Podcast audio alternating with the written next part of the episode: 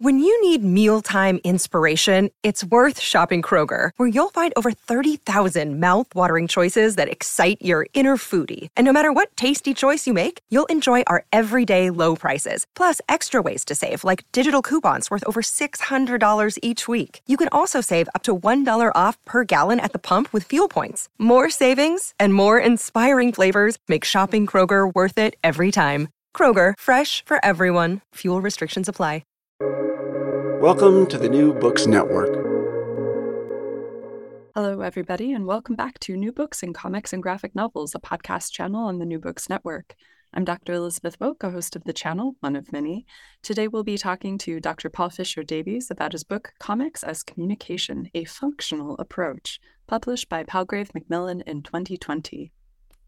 Dr. Paul Fisher Davies gained his PhD in 2017 at the University of Sussex, where he's also been an associate lecturer and student mentor. He's published in Studies in Comics, the Journal of Graphic Novels and Comics, the Comics Grid, and Inks, among others. And he's also published sketch notes and academic work in comics form. He teaches English language and literature at East Sussex College in the UK. Comics as Communication, a functional approach, explores how comics function to make meaning in the manner of a language. It outlines a framework for describing the resources and practices of comics creation and readership using an approach that's compatible with similar descriptions of linguistic and multimodal communication.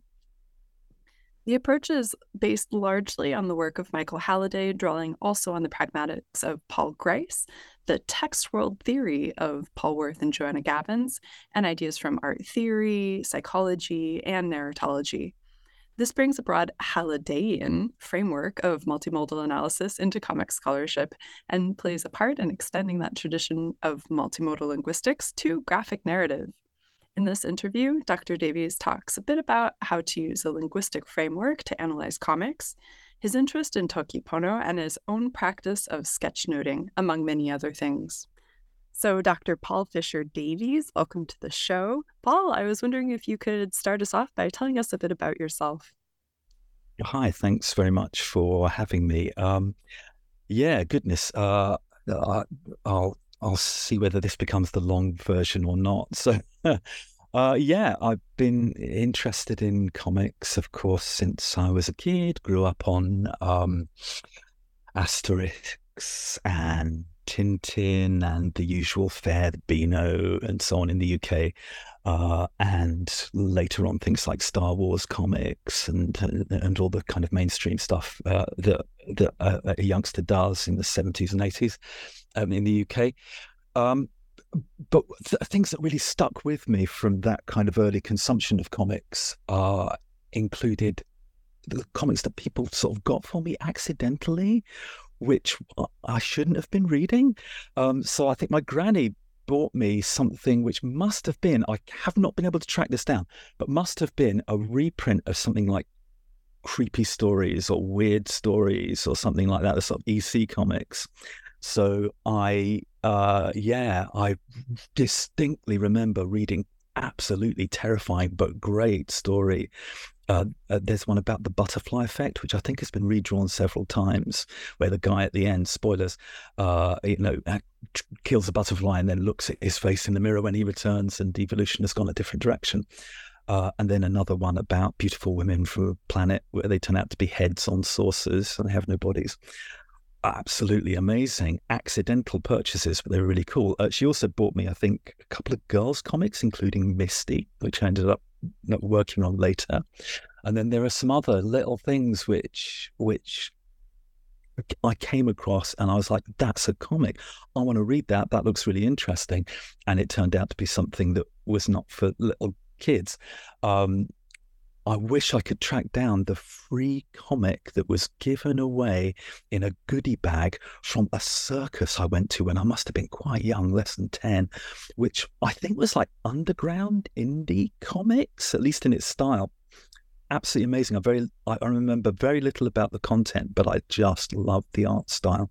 It's intricate black and white hatched stuff, um, which was incredible. Uh, and then my cousins, I had older cousins who had comics, which were also kind of undergroundy, cannot track it down, but it was grown up stuff with grown up jokes that, that I absolutely adored. Um, so yeah, that that sort of sustained me through an early interest in comics and this sort of dim realization that they could be more than the Beano. They could do all sorts of things. Uh, and it was the form that I kind of enjoyed. I, I wanted to be doing comics with these comics. Um, and I went through a fallow period, as people do often with comics. But then when I was like a late teenager, it was the period when comics weren't for kids anymore, when The Dark Knight was coming out. Uh, and Maus, I think the first part had been published. Uh, so I, was also lucky to have a, a comics shop nearby, an independent comics shop called Calamity Comics. I had to look this up um, in Harrow in northwest London which is closing down actually this year, having been there for 40 years. Um, and it was Calamity Comics that, that gave me access to things like The Dark Knight, like um, uh, I've still got some early sort of repackaged uh, Hernandez brothers stories presented as people were doing often these days as a graphic novel, i.e., you know, a digest size format, about A5 size, often with fold over covers. And I loved those objects. And it's Los Bros Hernandez, who I hadn't heard anything about before, and they were becoming available to me. Uh, so that was amazing. You also had, I got Barefoot Gen, uh, which, you know, in the wake of Maus was another incredibly powerful historical story of war, published by Penguin, mainstream, looked like a novel, but it's full of comics. I was a literature student at the time, um, but here was comics as literature, which was kind of amazing to me.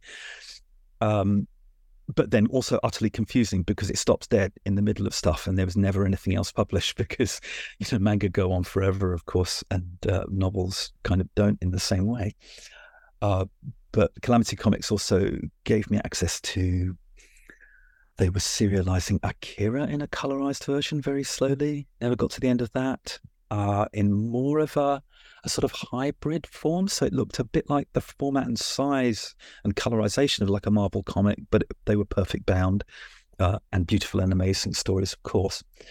Uh, Nausicaa started to appear in a, a flopped shrunk down translated version. Uh, and again, I, I don't know that I ever got to the end of that. They were still publishing that 10 years later.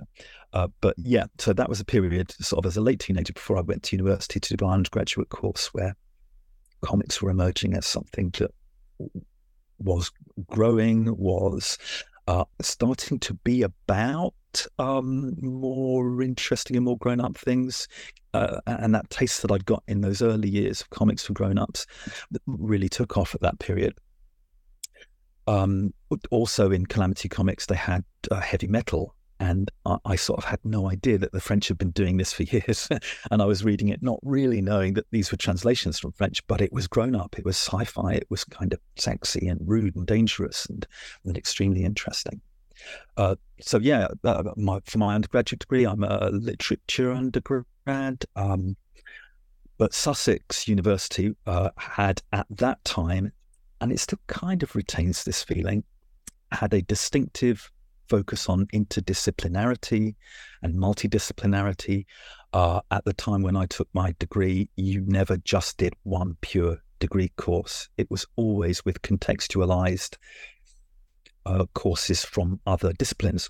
So, alongside my literature core courses, I was able to do things like art and letters in the 19th century and courses on film and philosophy and all sorts of other contextualizing studies, which you know, set this uh, path academically that I've continued right through till now, where I am interested in those kinds of crossovers and the kinds of studies that fall in the gaps comic studies, which didn't really exist at the time, um, but you know obviously does now. I'm very proud to be part of the early days of uh, the, emerging days of comic studies.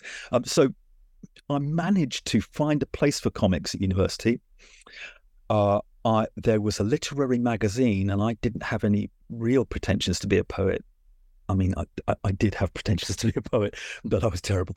Uh, but what I could do that other people couldn't was do like visual poems. And so in the literary magazine, um, I, I did sort of one page drawings, a little bit like Jaime Hernandez, a little bit like Aubrey Beardsley, who I'd come across alongside some words, and they were little, you know, visual vignettes, little visual poems, and they got published by this um, uh, small literary magazine at the university. And then later on, I had a very forgiving uh, Shakespeare uh, tutor who let me do my extended uh, essay and sort of mini dissertation in my undergrad degree on the comics Shakespeare, because this was a sequence which was being published with illustrators like Oscar Zarate and a load of others, some well known, some less well known, which would take the exact text of Shakespeare's plays but present it as a performance of Shakespeare. And such was my argument that uh, comics can do the kinds of things that a performance of Shakespeare could do. It, it must do casting and set design, mise en scène, and so on. Uh, and so I got away with writing that, and that was relatively successful. So that was a first foray into comic studies proper. At that time, when I was looking around for what had been written about comics, there was very, very little. I found a few journal articles which were about like semiotics of comics and a couple of multimodal things, but you know, was, um, McCloud hadn't published at that point, or at least it hadn't reached me yet. I did find at that period um, Roger Sabin's adult comics. Uh, and and I, I, was so delighted to find that because it talked about the stuff that I'd become so excited about and, and said a little bit about about comics and and was a, a sort of anchor into the start of a comic studies world. And I later met Roger, which I was such a hero worshipper about, and he was my external examiner eventually as well. Uh, yeah, so I'm giving the long version. Uh, so uh, after that, I started um, teaching. I was teaching EFL. I needed something to do in Brighton, which I loved, tourist town. Wanted to stay there, uh, and so EFL teaching was something I could do, and that afforded me um, the opportunity and necessity to learn about language properly, to learn about grammar, which was an eye opener, and to learn how language really worked, as well as to learn the practicalities of teaching. My folks, my parents were both teachers, and they said, Don't be a teacher but I loved it. I really, really enjoyed this um, because I laughed every day and you could talk about any content you like. The point was you're using this medium of communication. Uh, I also found that I could draw a lot, right? And again, you kind of needed to to get across vocabulary. I could draw things on the board. I could use diagrams and uh, really relish the opportunity to do that. So uh, it's a relatively unstable profession, however. Um, I'm sure it's still precarious today. So uh, eventually, I figured I, I, need to get something which is a job type job that I can keep. Um, so trained to teach further education. So my parents were secondary teachers, and I was like, I don't really want to teach secondary school, but college I like, and uh, college it's people who are choosing stuff, just a few things that they really want to do. Uh, and so I went off to do that and you know could just about get the funding together to be able to do it. Uh, and trained then to teach in further education A levels. It's kind of like high school in the US just prior to university where I was teaching literature. Um, and it was soon apparent that not many English teachers knew enough about grammar and language to teach language, so I was soon recruited to do that. Um, also, at that period, people said anybody could teach media studies, so we can get you to do that course as well. And to be fair, a lot of it was stuff that I covered at university, uh, so I found a lot that was familiar there. Uh, so I was doing that for a while in London, uh, then figured that actually I kind of like the media studies stuff and communication stuff. Uh, so went back down south, back to Sussex, um, did master's in literature and visual culture, so that there's a step into uh, the kind of media world. Uh, and it made it easier and better to uh, be able to get a fixed job in the area that I wanted to go to with having uh, a master's underneath my belt. And that again allowed me to explore comic studies a little bit. Um, I, I, again, on my film course, I was able to talk somebody into letting me use Scott McCloud and his transitions because that had come out by that point and was absolutely eye-opening piece of comics about comics uh, to talk about uh, film cutting and uh, you know, think about that framework and how it goes with with cuts between between films. So I think that's available on, myacademia.edu site if people want to read it. Um, it's a little yeah, it's, it's, a little dated and ambitious and, and, not quite the direction I went in. But you see some of the seeds of the, the thought I would later pursue uh, in that early work. Uh, yeah, so I, I, was working in FE for about 10 years then after that. Uh, and uh, again, trying to find opportunities to squeeze in comics. Uh, and the way I found that I could do that at college was a sort of end year fun stuff section where some teachers took their students off for a bike ride over the Sussex Downs, and uh, some did, uh, you know, putting together a play in a week. Uh, and I was like, right, 24 hour comics. I can't lock them in overnight, but I can give them like three times eight hours, like for three days. We're just writing, all of us getting together, and we're writing a 24 page comic in 24 hours. And I'm not really teaching that, at least that was my view. It's an excuse for me to start doing comics. Um, in a break at university, I had written and, and drawn my first comic uh, broadly inspired by Hernandez Brothers, a little bit of Nausicaa, a little bit of Crumb in sort of the cross hatching style, um, but hadn't really found the project and the discipline to keep writing in the intervening years. But this was a great excuse because we've got 24 hours and 24 pages, and the students are right there, and we've got the time to do it. And so that's when I had quite a good run of about five or six years of comics production and working with them. And one of the things that that was emerging from that, even though I was like, I really don't want to be a teacher, I felt like I needed to give them a bit of an introduction to how we do comics. A lot of them were like manga fans or comics fans and producers anyway. A few people took it because it's a DOS, it's easy. A DOS, it's, it's easy to do. Use a bit of English slang there. Um, and they had no idea how to create a comic. So I felt like I needed to give them something and I kind of gave them McCloud broadly, nicked some stuff from Matt Madden and Jessica Abel, and this was pretty helpful. But I was starting to find that there were things that were going wrong with the comics that made them not add up terribly well, that weren't really covered by McCloud. Um, and because I was teaching linguistics, it started to occur to me that there were maybe things about cohesion that were really, really important in comics. Um, and that's where I started to think there might be a project here um, about cohesion and visual cohesion. And I pitched a PhD proposal um, again to Sussex just because it was nearby and it's a little cheaper because I was anonymous uh, to be able to do it, um, which was a, a, sprawling thing about cohesion. But once I started um, on the course itself, it, uh, it, started to take shape. Um, I realized where cohesion had come from, and it was this guy Michael Halliday, and it wasn't ha- it wasn't the only thing that Halliday and Hasan had done, but there was this entire field of thinking about language uh, that Halliday had worked on, and really early on, I went to um, Queen's University Belfast, where they had the first international linguistics conference that they were hosting there, and Halliday was there in his old age, in his retirement, alongside Hasan, giving the keynote speech. And so I met Halliday, uh, and he was great and so generous, and they were so useful, and I, I absolutely loved that experience. And that was one of the things that decided for me that this guy's approach was going to be really useful. And I, I, learned a lot of other things there. It's just my first conference, just as an attendee, um, that that made me think there's stuff in linguistics that can really shape this way of thinking about comics and not just through cohesion, but through this whole tripartite structure. Uh, yeah, so that eventually I was doing it part time, so it took quite a long time to work through. It took about six years um, between 2011 and 2017.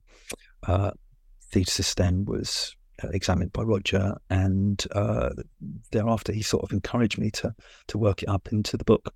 Uh, and that kind of brings us up to about now, I guess. Sounds good. And uh, if anyone listening has any of those uh, freebie indie circus comics, uh, please oh get oh in God. touch with Paul directly. yes. many people have uh, all sorts of interesting things uh, around, I'm sure, that w- several people must have experienced something similar. That sounds like a really interesting uh, background getting into comics. Um, so, but yeah, I mean, uh, they're so ephemeral. That's that's the tricky thing is trying to track down something from a remembered panel. Uh, I've, I've, searched for these things and got stuff that could be close. Even the EC comics, I, I don't think I've quite tracked down the exact version of the story that I read, mm. but come close yeah, ephemeral, but we never appreciate it as much when we're kids of knowing that it's going mm. to be hard to find in 30 years. yeah, exactly. So, um, and yeah, you brought us right up to uh, where you ended up with the linguistics model. And I wanted to ask you if you could explain for listeners what does a linguistic model specifically, if I'm getting this correct, Halliday's taxonomy of process types, mm-hmm. is that correct? Uh, yeah. Yeah.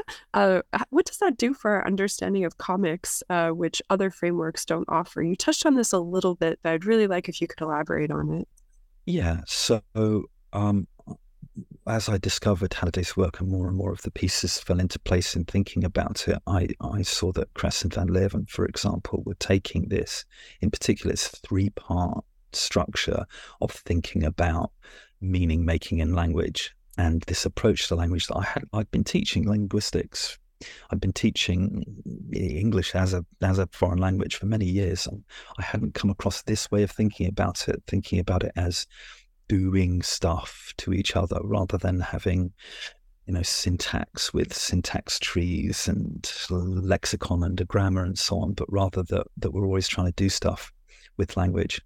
Um, so Halliday's approach emerges in two parts. One is from teaching RAF airmen in the 50s how to speak Chinese, which is a language which is translatable into English, but uses really quite different elements of language to make its meanings.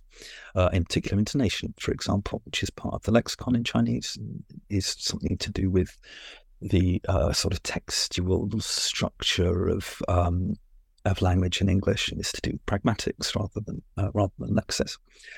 Uh, so he was having to come up with a, a, structure that I think really usefully does this. It separates the functional structure of language from its realizations in material properties of language, uh, whether they're written or spoken, uh, whether they are intonation or um, selections from lexis or word order or whatever they are.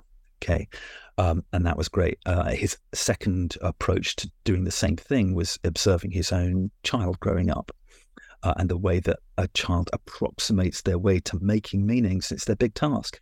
They've got a body, they've got a voice, they've got thumbs and fingers and hands, and they it's uh, imperative that they mean things and get stuff done with these tools and they can see it happening all around and so they approach it from this place that is not, you know, learning the phonemic, phonemics first and then learning uh, the uh, lexicon or the morphology and then learning the grammar. It's, it's nothing like that. It grows, it emerges, it comes to being as they draw on the resources of their body to make meanings. Uh, and every time I read this, it's like, oh my, that's so cool, right? Because that gives us a way of thinking about comics as likewise just doing whatever it takes to get the meaning across. And you've got drawing, you've got your hand, you've got words, you've got color if you want, you've got texture, you've got the page, you've got the structure of the of the magazine format or the codex book format or whatever. And what we're doing when we're doing comics is using those resources uh, in assorted ways to do the same kind of stuff that language is doing. And so, in particular, um, Halliday's three part structure is well explored in terms of looking at what language does, particularly the English language. Okay. And if you want to talk about what images do that is compatible with language, if you want to articulate the grounds on which these ways of creating meaning can work together, then this systemic functional approach is going to be really, really useful right? So rather than we talk about the word track using all the tools of linguistics or literature, and we talk about the image track uh, using the language of art or whatever, and often people adopt film as a sort of it'll do. Uh, set of terminology to talk about how both of these are kind of creating stories with some visual things and some sort of audio things, but they're not, they're written things. Um, maybe Halliday's approach will give us something that's on a relatively sound theoretical basis that could be grounds for talking about the two together. Um, I haven't there talked specifically about process types, which you asked, asked me to focus on. Um, but if I can sort of draw to that, I, I, I, just sort of went through Halliday's approaches and thought, so what resources is comics doing to communicate these things? And I sort of took it as a, a an axiom, a tenet, a starting point to suggest that comics are doing these things or trying to do them in some way or another. And so, how did they go about it? Uh, and started to find some interesting structures within the kinds of tools of comics that we use to get across different things. I happened to be t- talking this through um, some pre-university students at my college the other day. Uh, that, for example, the verbal process type is, is super interesting. Um, Halliday uses a comic to explain what he's talking about in the verbal processes like say, speak, tell, and so on, tend to be what he calls projective, i.e., the object of that verb is a whole load of other language. Okay. Uh, so we have these verbs with their particular grammar that we can select from in language, but in comics we got the balloon, the enclosure, the word balloon, the thought balloon, and so on. Um, and that seems to go quite well together. Um, the material verb type, the material process verb, which is the kind of classic verb that people think of where stuff happens, action happens, uh, tends to be the level at which comics use like transitions, like multiple panels, drawing typically bodies or objects in certain dispositions. And we take to it the idea that this pair of panels is is showing those things at different periods of time so that we can reconstruct a physical action that's supposed to have happened like, by inference. Uh, but we can also have single panels that do that where we just draw bodies in space in a certain shape uh, and the disposition of the of the body or the object implies that stuff is happening. Uh, so that then is like concrete line typically, right? As in the line that we draw represents something that's supposed to exist in the diegesis physically. Um, but something like a word balloon, and the words that we write in are non-diegetic line, right? They're abstract line. So we don't suppose that the words are physically there or that the word balloon is physically there, though of course comics can mess with that in playful ways. Um, and so, yeah, I uh, trying to think about this, and I think about it in part through drawing. I came up with that map that appears in my book more than once of the process types against some four basic strategies for doing comics. You draw, you draw twice and have pairs of panels implying stuff. You use abstract lines of whatever sort, and you draw stuff that's not supposed to literally be visible in the diegesis, but is showing you that something is happening there. And then also you can throw in words to try and um, fill the gaps. Mort Walker calls it cheating playfully. But a lot of what Mort Walker says playfully is kind of like, ah, uh-huh, like Emanata, for example, comes from him. Uh, so yeah, um,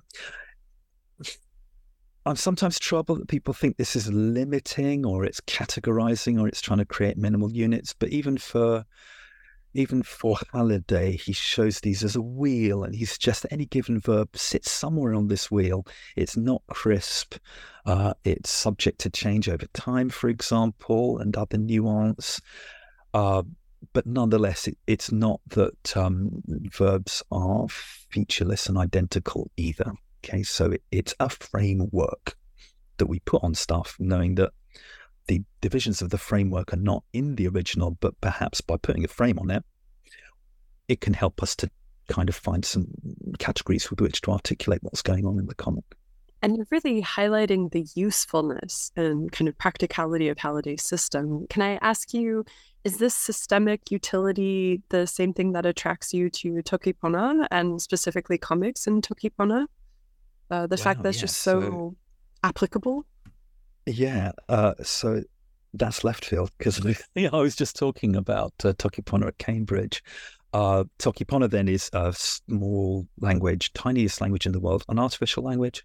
It's about 20 years old now, uh, only 120 words. And that is a wonderful experiment, having massively limited resources to make meanings, uh, and so you have to build your contexts very carefully, and you typically have to use drawings or the world in front of you or the space in front of you to get across your meanings. So there's no word for mobile phone uh, in one of those 120 words, or even two of those 120 words. There's ilo, which is tool. But if I hold up uh, ilo me, my tool, you can see what it is. I don't need to fill out everything else. So it emphasizes the fact that it's already there, that language is not just the words, it's not just the grammar, it's the body, the objects around us, our shared space and our interaction. Language is stuff that we do to each other. It's not an inert system or anything like that. Uh, so yeah, Toki Pona uh, is useful. It, it, its proposed use was to kind of simplify your thinking so that complicated things like mobile phones and schedules and syllabi, you just don't have any words to be thinking about those. And if you want to do it, it kind of reveals to you how complex and multi layered those kinds of things are actually if you want to try and specify them. Toki Pona makes it really quite tricky to communicate some relatively basic ideas, which it reveals are not actually as basic as we might think they are, right? It's easy to say, mi pilin pona, I feel good. Now, without time, there's no tense in Toki Pona. Um, me is one of us or two of us. There's no plurals. There's no gendering. Um, and uh, instead of, oh my God, rain's outside. It's drizzling for hours. Yike. I, all you can really say in Toki Pona, unless you choose to spend a lot of time expressing that idea, is telo likama, water is coming.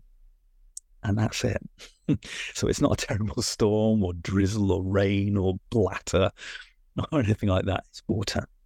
Um, yeah, so that's that's kind of useful. The the, the Toki Pona thing was was a bit of bit of a roundabout and, and left field way of coming back to language, but um, one of the things that drew me to it was given that it's only 120 words, that really lends it to having one picture for every word, and so there's this uh, set of uh, of of glyphs uh, called Sitelen, Sitelen, drawing, writing, or Sitelen means both writing and drawing. So it's writing, drawing, drawing, writing. It's the same thing. Sitelen is just Sitelen in Toki Pona, uh, which is kind of inspired by Mayan glyphs.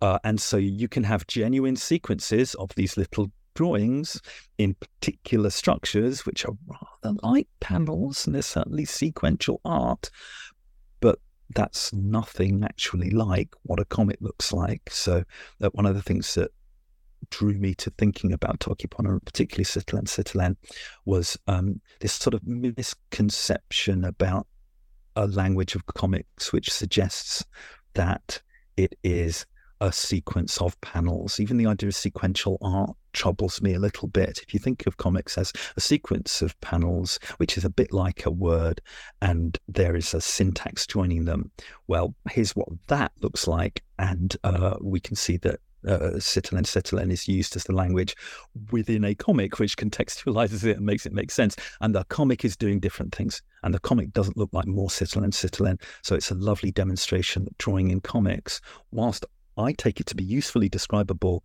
using this systemic functional um, framework that is compatible with language. It, it, doesn't mean that comics are quite like a language in exactly the same way. If I can ask you a technical question, a lot of mm-hmm. people will be familiar with the utterance as a yeah. unit, but could you describe for listeners what an utterance is in the comics format then? Yeah, this is again a way to reach away from the idea of a sentence or a clause or anything sort of technical and formal that might be described linguistically. And utterance is used in linguistics typically to be neutral about that. I'm not going to make a decision whether this is a noun phrase or a clause or a sentence or whatever it is, but a person is producing some kind of communicative utterance uh, in order to do something. Uh, and that seemed quite useful for comics, uh, is to think about when I'm drawing I guess the thing is, I'm not just drawing when I draw comics, I'm not just drawing to create an image of something which is in and of itself, though I might also be doing that. Uh, I'm not creating something which is inert and to be looked at and, and supposed to represent, but I'm drawing that something. I, I'm I'm I, I'm using this to communicate something to you to get something across to you that is a move within a larger system or sequence. Okay. The other nice thing about utterance is it sort of implies one turn, but in a way, um, I, am doing a lot of mini utterances in this one big utterance. Yeah, so it has this sort of scaling quality to it, which lends itself as being quite useful. Uh, and one more thing, uh, which I think I flag up in the book, is that Thierry Groensteen is obviously kind of brilliant about comics, but isn't taking this linguistic framework um, to talk about comics. Describes comics, I think, comics panels as utterable and descriptible and interpretable. And I thought, oh, that's interesting. And you can describe a comics panel and you can interpret a comics panel or page or an entire comic. Um, but also maybe think it's kind of already an utterance, even though it's not using your mouth. It's an utterance, just like if I text you something or if I email you something, that's still an utterance. Doesn't have to necessarily be audio. We can still treat it at least as an utterance. And I often drift into saying this is that, this isn't that. Um, but I always mean, what if? What if we look at it through this lens? So, so that's why I find utterance of value. And in addition to lovely terms like uh, descriptible, um, mm. you use the concept of readerliness. And I thought that was mm. really interesting. And you're also using this framework in order to talk about abstract comics, which is very yeah. difficult. Could you explain what readerliness is uh, in abstract comics? Um, maybe I'll start by talking a bit about abstract comics and why the hell, why would you start with abstract comics? And there's there's a couple of reasons, maybe three. Uh, one is that my my first supervisor for my PhD uh, knew a lot about art, knew a lot about literature, knew quite a lot about graphic novels, right? But was like, I knew nothing about linguistics. And I don't really get linguistics. And he was kind of hostile to the project, which was incredibly useful, so valuable because I had to really explain myself to this person. Uh, and one of the things he said is trying to get to grips with this is, and I think he thought this is going to be impossible. So let's look at abstract comics because um, Andre Molotiu had published his collection and we were talking about it. And he said, write about that. Tell me about that as your first thing to write about.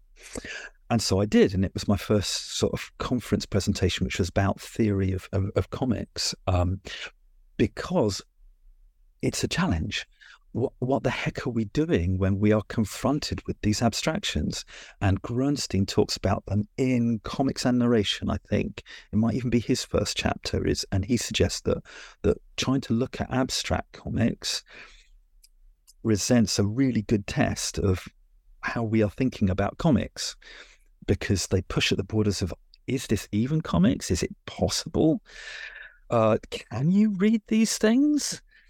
Um, I I, uh, I first came across abstract comics when I was in New York, and I heard that there was this little comics place which was in a comics museum, which was in a tenement building, and I had to sort of go my way through these tiny little stairs up to this little room, which was holding an exhibition of abstract comics. And so the abstract comics, many if not all, from Molotiu's later collection, I say later, it might have existed at the time. I'd have to check on the dates.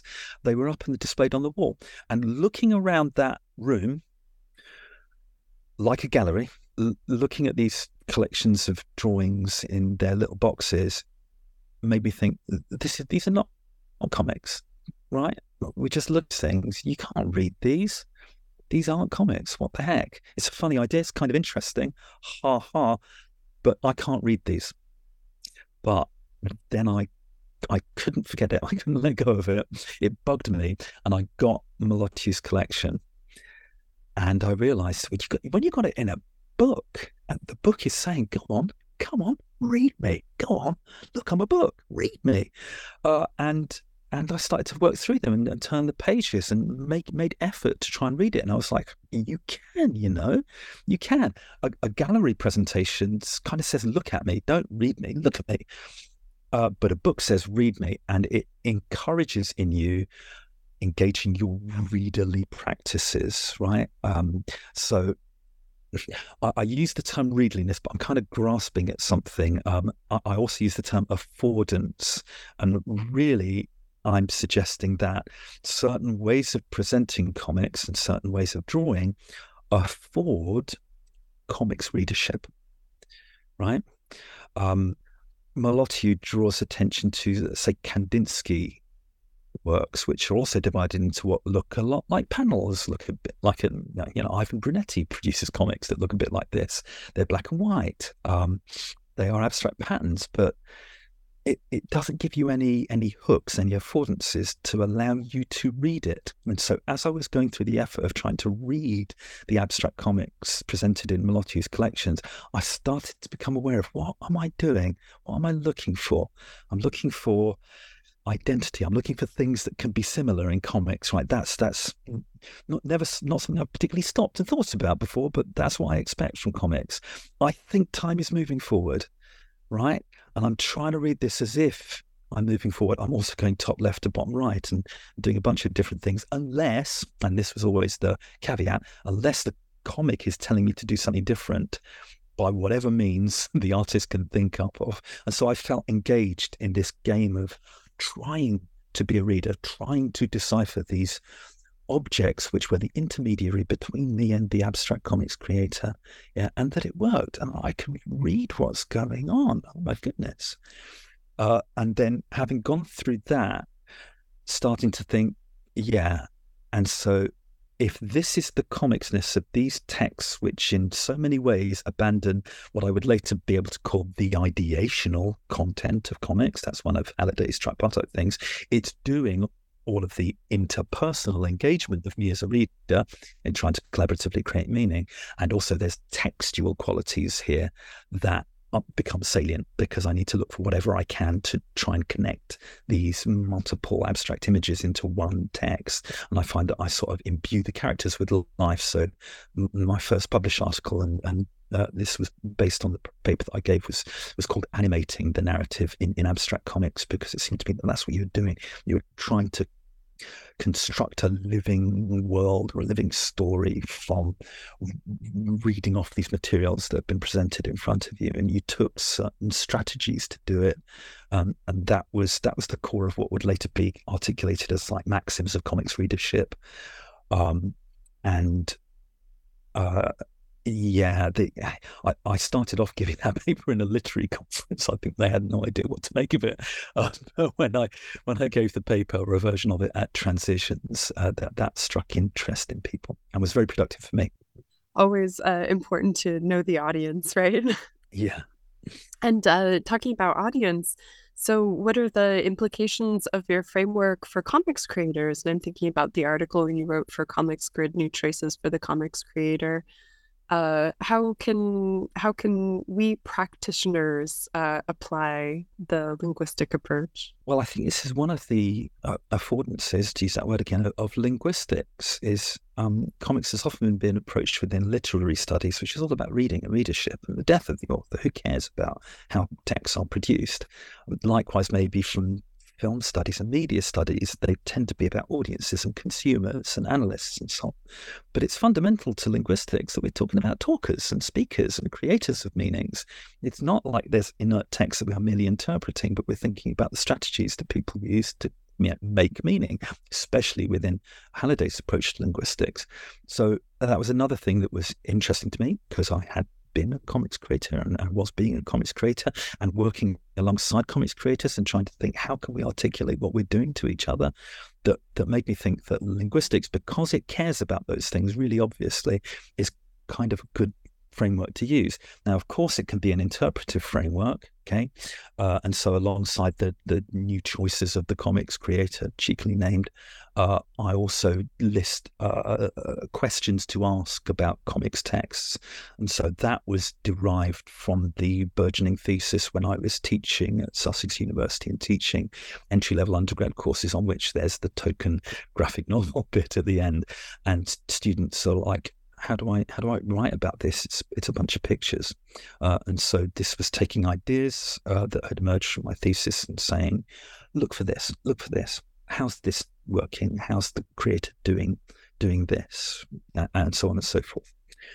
Uh, and then alongside that, I was thinking, right, so what would I go back and say to my comics group when we were all making 24 hour comics together?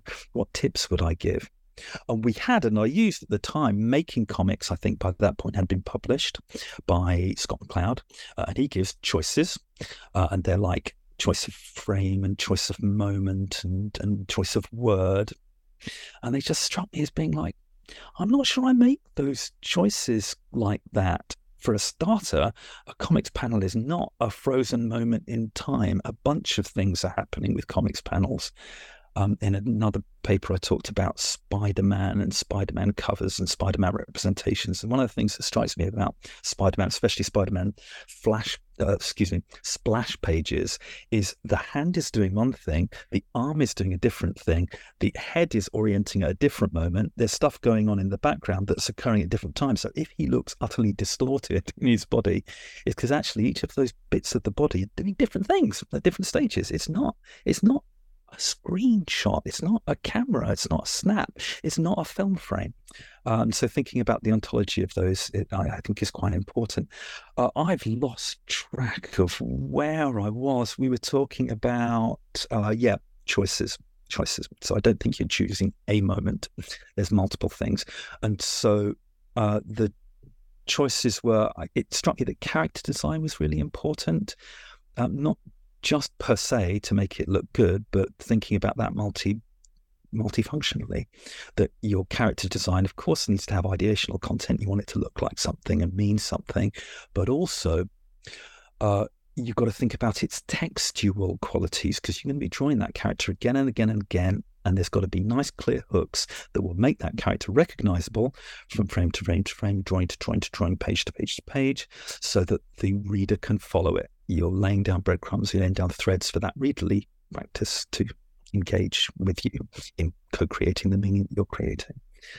Um, I, am trying to remember now what were the other things that I listed in the choices that I suggested. I'm doing this next week with a, with a group, and I haven't gone back to them yet. Um, yeah, so the process types is important because in any drawing in a comic, you're trying to get across what's happening, probably in the most efficient way possible, um, possibly over determining it, so using multiple ways to communicate it. Uh, and also, I think I haven't talked yet about the awareness that these process types kind of seem to form in a stack.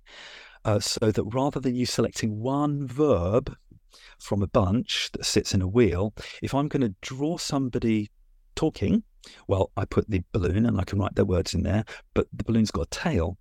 And the obvious choice is you've got to draw their face and some part or other of their body. And then you've got to draw their expression. And if this is your style, you've got to draw the background again, right? And there's, in principle, commitments to just keep redrawing certain things. So thought and verb verbiage tends to be at the top of this. Um, the action tends to be the kind of next level, and then uh, at the bottom level, there's there's the world building stuff, the sort of drawing, the redrawing and redrawing the clothes and the hairstyle and the backgrounds and so on. Now, anybody who's created comics will know we do our best to avoid having to do that again and again. Uh, so I bring in Wally Wood's 22 panels that always work, and they're all ways of evading the in principle commitments of having to redraw by drawing outside or doing silhouette or doing something else to sort of textually play with it. So enough is going on that the reader can make sense of it. But you, the poor, hard work, time constrained creator, are not having to redraw and redraw. And if you're Dave Sim, you just give the backgrounds to Gerhard and just let him do the hard cross hatching work. Um, so there's that possibility. Um, other things then later on is like um, narration um, and and hypotaxis. So this is another drum that I've banged a lot. Is again with this idea that comics are sequential art. Is you can do it at the same time and you can put stories within stories. And most of the comics I love do that. Uh, and that is one of the things that comics can do kind of uniquely. It's unlike film. Mm, there are ways film can do this, uh, but comics can do things that film can't in terms of like drawings within word balloons uh, and then word balloons that kind of expand out into drawings and so on and so forth. So think about how you could, instead of just putting ideas in a sequence, put ideas one inside each other uh, I lost my page for a moment. Yeah. Um, so last couple of things then were, and this occurred to me, is how much you squeeze into one page. Certainly with me trying to reach 24 panels in 20, 24 pages, excuse me, in 24 hours, I often wanted to not put too much into one panel. Or if you're going to have a big panel, then you can put multiple things into there. If you've got more time to work on stuff, you can make your pages really dense. So reading think I might have been, been reading Craig Thompson's Habibi. Regardless of what you think about the content, it is a deeply textured work where there's a lot going on. there's a lot going on at the same time uh, which again can lend to the sort of depth and texturality of, of comics. Uh, and then, yeah, the final one I think is is what can you miss out? What work can you leave other people to do? Which was another imperative of working on 24 hour comics. Is if I could drop my character in a hole, then for two pages I can draw black, just ink it in and draw eyes, and then write any of the words because he's down a hole wonderful. I'm two pages further in. Uh, and so thinking about what you can leave out, what you can not draw, how much you can get away with leaving the reader to do is not only good for you as a creator, because it saves your work, but also it does that work that comics readers love to do because they want to play with you. They want to fill the gaps. They want to work it out. They want to be like, oh, I see what's going on here. You've given me enough that I'm imagining uh, in what you're trying to get across. And yeah, it's it's not just transitions between sequences of panels, but I think comics do that kind of ellipsis and implicature at all sorts of levels, uh, especially the cohesive level. And in your book, you focus on play, and in particularly, uh, you say pleasurable play in engaging the reader with the comics narrative. And I don't know what you're reading, but some of the stuff I'm reading is pretty dark. So I wanted to ask you how this fits in with difficult comics, with sad or scary content is there still that pleasurable interaction between the the reader and the narrative mm-hmm. yes just like there's pleasure in going to see a horror movie or seeing a documentary about something terrible we're engaging in it and we're getting a certain amount of pleasure of that engagement and again, this is about separating the interpersonal interaction and the textual work we're doing from the ideational content. Uh, uh, I nicked the whilst the fundamental structure of, of that chapter, um, which I call Games Comics Play, comes from Halliday uh, and the idea that in language we are not simply communicating information, we're not simply giving statements, but we ask questions and we demand things of people and we offer things to people, right? So that was my starting framework for thinking about okay, comics are not just about communicating a story, but they're about engaging us in interaction with them. And and for me, that's what I love in comics and stuff that kind of loosely looks like a comic. It's got drawings in it, it's got words in it, but it's not playing that game with me. It's like, come on, mate, I came to you to play comics with you. Play comics with me, uh, whatever your content. Um, and so uh, I, I, read Eric Berne on Games People Play, which I'd read before, and he characterizes human interpersonal relationships and psychodramas that people play out together using these structures of games. So, I, uh, to to make this stuff accessible, and I, am always trying to move a little bit away from linguistics, and certainly if it's in linguistics, a little bit away from grammar to give people hooks, affordances through which they can maybe use my ideas if they want if, if they like them, they can take them and run with them. Uh, and so I love the way that Berne named his games, and they are nasty games. The game Alcoholic, the game Now I've Got You, You Son of a Bitch, right? His games are vicious games, yeah. So he presents them as games and says we play with each other, but the content is is not pleasurable. Though he is saying that we keep doing it, even though we see the content's bad, because there's a pleasure in being roped into this game and having a role to play. And we're sort of on some other conscious level or subconscious level. Um, you know, he's speaking in psych- psychoanalysis.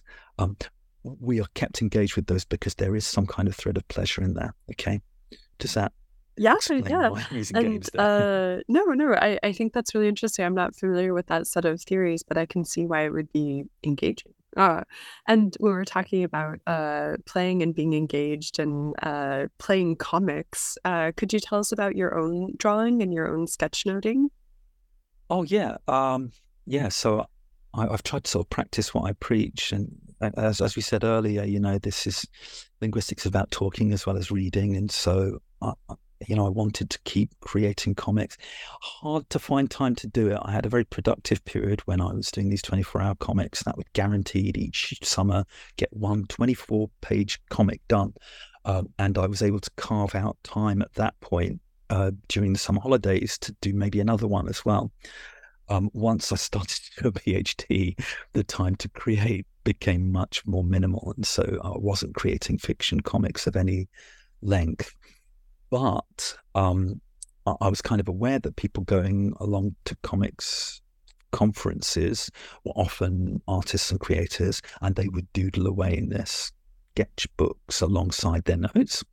Uh, and I think it was Muna Al Jawad at a graphic medicine themed conference who got us to draw about old people. Uh, Muna Al Jawad writes uh, as the old person whisperer and creates comics about her interactions with older people, uh, older patients in a sort of clinical and um, uh, and caring setting. Uh, and she got us to draw an old person in our life. And so there I was. I had my notebook and I had a pen in my hand and I was like drawing and writing alongside. I was like, I like doing this. I'm going to draw the next um, panel as well. I'm going to try doing some drawings alongside it. Why not? And that started me on a role of, of increasingly doing this and gradually developing um, to do it regularly, uh, partly just as a discipline for my own interest, uh, also as a test of what can I draw, what am I drawing, what's the function of drawing in sketchnoting, what's it doing for me and what's it doing for others. Um, one thing it's doing for me was it was a different kind of paying attention than taking notes on an iPad. Um, and whilst an iPad is searchable uh, and you've got all the text down there, I found that I didn't often go back and search it. But if I'd drawn something, I was a bit more likely to flip back through. And I could also remember the person's face, sometimes not their name, nor what they said, but I knew I'd drawn them. and it was a bit trickier to flip back through which journal it was that that I'd kept that sketchnoting in. But I but I often I could find it and remember a little bit about their their project. So it was quite a nice mnemonic aid actually um, in the end. Flip side was sometimes there were bits where I'd zone out because I was drawing something and I might miss crucial things. Maybe really appreciate people who had well organized PowerPoints, left them up on the key slides for a long time or kept reiterating their key terms and so on. Uh, and also having physical abstracts that really would help me make sense of somebody's uh, presentation. But also that practice then was encouraging me to do that, was to read the abstract when I settled in and think about what the key terms are and, and really, you know, engage with with the presentation that I was I was viewing. Um, the other thing is people like to be drawn and it's social again it's social it's interactive it's human and people would see that i'm drawing them and they kind of go oh, can I, can I see your drawing of me? And they'd be really delighted and want to take a snap or catch them later. And then people have published those. They've, they've been in a couple of um, issues of studies in comics, for example, and they've been in their own little leaflets, often to accompany comics like the Paris Comics Conference. There were a load of sketch notes. Uh, sometimes conferences have now put out particular calls for sketchnoters because many people are doing it. John Miers, in particular, is a friend of mine who does loads of these. Uh, Phil Vaughan, I think, often does it, and, and, lots and lots and lots of other people do sketchnoting, including us, of course. And that seems to be quite a nice, distinctive tradition for us comic scholars to be doing as well. I, I like it. I like it. I like it to be a thing. Uh, I, I, might in the next IGNCC talk more about sketchnoting. I, have given some presentations which are uh, which have been all about sketchnoting in previous not conferences, a little bit in conferences, um, but uh, uh at Oxford Torch, I was invited to talk about my stuff and, and, and with a particular focus on sketchnoting. I think I've talked about similar things at, at Graphic Brighton, uh, but I might come back to it again for IGNCC because it's been a, a, bit over 10 years now. It's been about 10 years of sketchnoting. It's been over 10 years since I started my PhD, but it's been about 10 years of sketchnoting with that massive hole of COVID. of course, where I did so much less drawing than I would uh, otherwise. And I, I also now have a, a, a toddler baby daughter. And so that's meant that I don't get to as many face to face conferences for as long as I would like to do uh, that much sketchnoting. Um, but yeah, um, there's drawings on the cover of my book. I do drawings on the inside as well. I, I would use drawings and diagrams to, to think about the ideas and to try and express the ideas. Uh, and the sketchnoting has been a way, again, a bit like the 24 hour comics, where I've reliably got a fixed place and task and time where I'm doing it. And there's no putting it off, and there's no, oh, I haven't got an idea, I'm doing it. And so that keeps up my drawing and writing practice. And I'll just clarify for listeners who might not be familiar, the IGNCC is the International Graphic Novel and Comics Conference, which is held uh, yearly at varying locations around the British Isles. Um, and uh, can I ask you, Paul, do you teach your students sketchnoting and encourage them to do that, or do you find they come to it naturally themselves? Um, I, I'm my teaching at the moment is mainly to A level, sort of, sort of pre undergraduate students, um, whom I encourage to think about the visual. And they do have a language research project where I'm like, hey, anything about comics, I'm going to be into. Um, I also give talks to the animation and illustration students, but I'm not the main teacher on there. So, so it's not something I promote. And this this came up at the Oxford Torch uh, seminar as well. It's like, are you recommending this? Are you saying we should do this? How do you do this if you're a physics student? And no, no, I'm not. I'm not recommending it for everybody, uh, but I'm saying that I find it interesting and it gives me these affordances. Uh, people like it. It is of value and interest, and of course, it's related to sort of graphic um, facilitation, right? Where people want you to be standing at a board and drawing stuff so that everybody can make sense of it. Yeah, I think you do need to have a certain skill, a, certain inclination to do these things. Um, you can certainly use visual properties in your note taking. I would encourage that the use of space, the use of line, diagram, uh, and that kind of thing. But you know, I wouldn't recommend that all my students get a brush pen and start you know, scribbling cartoony versions of people. That's just my bag. you can do whatever you like. Well, I will. I will encourage my students to try. Just I'll hand out the pens. Um, so, Paul, what projects are you working on now, and is there anything you're looking forward to at this time? Uh, yeah. So I, I keep thinking about what book project there might be, and I've got a couple of ideas. But but yeah, like I said, my time at the moment has been quite constrained. So COVID got in the way uh, of many, many things in in uh, scholarship, including comic scholarship. Uh, and I had a baby daughter, and so you know she takes up an awful lot of my time. And my wife is completing her PhD, so that takes priority at the moment. So, so my stuff has been a little bit on the back burner, but I've kept things ticking over. I've got a couple of chapters forthcoming. One is a reprint, actually, of the abstract comics chapter from Studies in Comics. So Julia Round has been working for quite a while, pulling together uh, a sort of best of studies in comics, but the publishers were like, we can't just do reprints. So there's a couple of original ones, and it's it's about multimodality. It's called Multimodal Comics: The Evolution of Comic Studies. Hopefully, should be out next year, uh, 2023. Uh, I also wrote stuff for a collection that Nancy Pedri's putting together about intermediality and comics. Super interesting and got me to read a lot more about that field, which, you know, I didn't really know the scholarship in that field per se, because of course it takes in film and music and, and all sorts of things which had not previously been my bag. Um, with a bunch of other very, very interesting people writing there. And so, uh, yeah, that fell fallow for a little while, but we recently heard from Nancy again. That seems to be underway. Hopefully, might be out next year. And that was an opportunity actually to reflect on my early comics creation as well as collaborations on comics and the role of language as an intermediary in all of these things. Uh, in the way that we prepare comics, the way that we talk to each other about comics, the way that the structures of talk, you know, narration, starts with talk, right? Way way back when, uh, and so it's it's always there. That is my argument in, in the chapter that that language plays a role somewhere alongside comics construction, and that's in, in a way a, a, further justification for why you're using linguistics. And I think there's some sort of backup to that that there's sort of languagey structures, whatever they are, we don't have to be dogmatic about them, lurking around the practice of comics creation and comics communication. Lurking structures. I love that.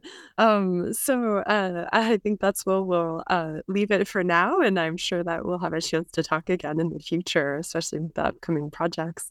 Um, so thank you very much for your time today, Paul. And uh, it was a pleasure to talk with you. And a pleasure to talk with you. Thank you so much for having me.